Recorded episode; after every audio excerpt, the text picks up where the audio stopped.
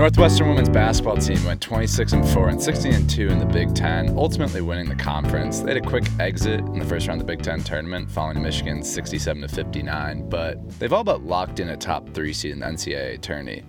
This is Nathan Graber Lipperman. I'm here with the Daily Northwestern sports editor Charlie Goldsmith. One of three, I've heard, right? It's working. It's working out. and I mean, you've watched this team a lot all season, and I mean, right off the bat, what do you think makes them special? Um, definitely the chemistry and the way the pieces fit together. Um, Northwestern heading into the season expected Jordan Hamilton, a returning junior, to be the team's starting point guard. Then she got hurt early in the season, and they found a new identity. What happened was they started three forward sized players, including Veronica Burton and Sydney Wood at the two forward spots. That revamped their defense so well that Northwestern now has the best defense in the Big 10 mm-hmm. That's been the fuel for the fire that we've seen throughout conference play. Yeah, no, for sure. And I mean, uh, looking back a little bit, I know we were talking before we even started recording, but I mean, you've been following this team since you first arrived on campus as a freshman, right? Uh, developed a relationship with Joe McKeown, and even when the team wasn't necessarily at its best, watching, you know, the the team grind and whatnot. And I mean, you've said it yourself, right? Welsh Ryan in that last game of the season against Illinois, it was packed, right? It was the most students that I'd ever seen at a Northwestern basketball game. There were so many students in the student section that by halftime, students were going into the upper deck uh, to find seats. I saw probably around 50 students who weren't able to fit in the student section. Usually, there aren't 50 students in the student section, which was wild to consider. Yeah. So, I mean, there's a bunch of different ways we can go with this and whatnot, but you know, you touched on what you think makes this year's team special uh, again, like a lot of young talent on this team that's shown through, along with seniors such as Abi Scheid and Abby Wolf. But I mean, I mean, first of all, I, I want to touch on where you think the team ends up this season itself, but then also, you know, the program moving forward and what we can expect from and squad. But I mean, for starters, look a little bit disappointing uh, during that first round exit in the Big Ten tournament. Did you watch that game? I did. Didn't make it out to Indianapolis. I, I understand. Yeah, but um, I don't know. What were your thoughts after watching that game? So after that game, uh, Joe McKeown went in the locker room and wrote on the whiteboard 26 and 3 Big 10 champs. And the reason for that was to remind the players that they had a lot of basketball left to play and that they've accomplished so much this season. His goal was to make sure that they didn't feel like uh, that early Big Ten tournament exit didn't negate or didn't devalue um, the incredible achievements they had uh, in the regular season, beating Maryland, the best team in the Big Ten, by 30 points, winning at Ohio State, at Michigan early in the season, winning at Indiana on a game where they had to hit last second shots in regulation and overtime to come away with the win. They had special moments, and I think he's done a good job reminding them and making sure that that's what's on their mind heading into March Madness instead of, of a rough night in Indianapolis. Right, exactly. And I mean, look, in the grand scheme of things, winning the regular season is probably more important, right? Um, as a UConn basketball fan, I've watched uh, both the men's and women's teams carry the momentum from the Big East now AAC tournaments and like into the March Madness and really succeed and capitalize off of that. But in the grand scheme of things, uh, yeah, you know, a little disappointing, but it's a road bump. Again, as you said, McKeown said, uh, there was so much to celebrate about this season, but I mean, looking forward, what do you think? Do you think the odds are that they land a two seed, or do you think they'll be a three seed? In- I think with the early loss, they'll be a three seed in the tournament. Um, a silver lining for that, though, is now they won't have to go all the way out west for the regional round. They'll probably be in Greenville or Fort Wayne, Indiana, which is a much more manageable trip uh, for the uh, Sweet 16 and Elite Eight. It's also a site that is less prone to concerns about the coronavirus, mm. which is beneficial for uh, obvious reasons. So it'll all work out fine. Yeah, and I know the NCAA has been talking about the coronavirus and whatnot. Do you see that affecting the NCAA tournament? So the NCAA released a statement out today saying that right now it's all uh, it's all going according to the original plan, but consider how quickly things have changed over the past week, yeah. even um, with the MLB and the NBA and the NFL uh, releasing new policies last night uh, for locker room access. Um, things have changed so rapidly mm-hmm. that you know, I can't predict what will be in a week from now. I guess we'll see. Yeah. So you're saying that your beat isn't the the health expert side. You know what's funny? I did. Uh, I have taken on this beat actually. Really? I wrote. Uh, so I reached out to the athletic Yeah. department last Thursday, um, when uh, right after DM was canceled and right after Chicago State canceled two of their uh, regular season games, uh, to ask what Northwestern's policy would be, uh, who they were working with to make that decision. They said they're working in lockstep with the university. Uh, it seems like the exact same people who made the decision to call DM um, to determine a plan for hosting the NCAA tournament and also all of the sports teams' plans. Uh, there are so many teams the tennis team, the golf team, the baseball team making trips to Arizona, New Jersey, Texas over the next couple weeks. Um, so they are closely monitor. I what I what I learned was they're closely monitoring that situation as a university, um, and Northwestern is making its own decisions, not the Big Ten or the NCAA making decisions for Northwestern. Yeah, and actually, you'd be uh, happy to know that I uh, linked your story in uh, a final project article earlier today. Well, that's as big of an honor as it gets. You're so so very welcome. But yeah, I mean, assuming the tournament goes according to plan, whether or not there's fans in the stands is one thing. Uh, as you allude to, a lot of professional sports leagues are canceling uh, the public viewings of any events over 1,000 people. right now, that's just San Jose. Yeah, but but abroad too. I mean, yes, Italy's all been of playing Italy is soccer canceled. games. Uh, I think Spain too is gearing towards that. Um, but you know, taking out those factors, assuming everything goes, you know, like any other year, um, how do you see the the team faring in March? And you know, we can talk about the starting five, we can talk about the depth of this year's team, but how do you think they match up when it comes to playoff basketball?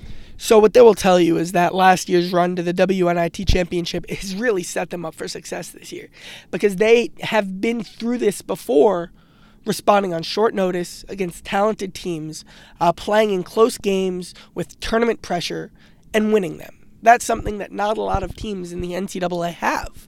Northwestern played basketball in April last year because they won five or six games to make it to the WNIT championship. So even though they haven't been to the NCAA tournament, this group of players, they feel like they've been there before, and that gives them confidence against anybody. And then they beat Maryland this year, which is going to be a one seed. So unless uh, you know they're playing, you know, Baylor or uh, South Carolina, they'll feel like "Oh, we've beaten a team better than this, uh, which will give them confidence in any matchup. Yeah. And who's your, you know, again, I'll allude to my um, UConn fandom having, you know, the Kemba Walker year, the Shabazz Napier year, just those guards with that it factor.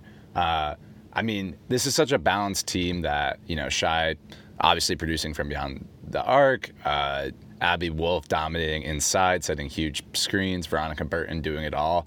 But I mean, when looking at this roster and looking at Lindsey Pulliam, how much do you think of an X factor having that kind of player is come March? It starts and ends with Lindsey Pulliam, and uh, here's uh, Lindsey Pulliam in one anecdote right here. Uh, was home against Michigan. Lindsey's like one for 11 from the field, and it's the fourth quarter, and it's a close game down at the end. She goes into the huddle and says, "Get me the ball," and uh, you know if she wasn't Lindsey Pulliam, people might look at her and say, "Lindsey, you're one for 11. Like I think we might want to run a play here." Um, but no, Northwestern got her ball, the ball, and she made a huge shot to clinch the game. That's the Lindsey Pulliam experience for you. Uh, she's a proven huge shot maker that can you know, do it against anybody. She's proven that. Yeah. And of course, winning uh, national recognition, uh, winning that ESPNW Player of the Week or month, week, Week. right? And you even mentioned it that there's some national stories coming out about her, right? Yeah, um, she is a mid-range shooter, which is hard to find Yeah. nowadays. Uh, but that moxie and that confidence that she's had, even when she was a freshman, shooting like 30% from the field, has really made her someone who stood out for a long time. So, yeah, I mean, whether or not the team goes and has some miracle uh, run, wins the championship, like obviously that would be incredible. That'd be incredible for the Northwestern Student Body, incredible for the Northwestern Athletic Department, incredible for the women's basketball team, of course. But at the end of the day, the season has largely been a success, right? It's incredible what they've accomplished. And we're rooting for them in March, of course. But I mean, my last kind of question and uh, segue is what happens next, right? you know, you allude to the WNIT uh, run from last year.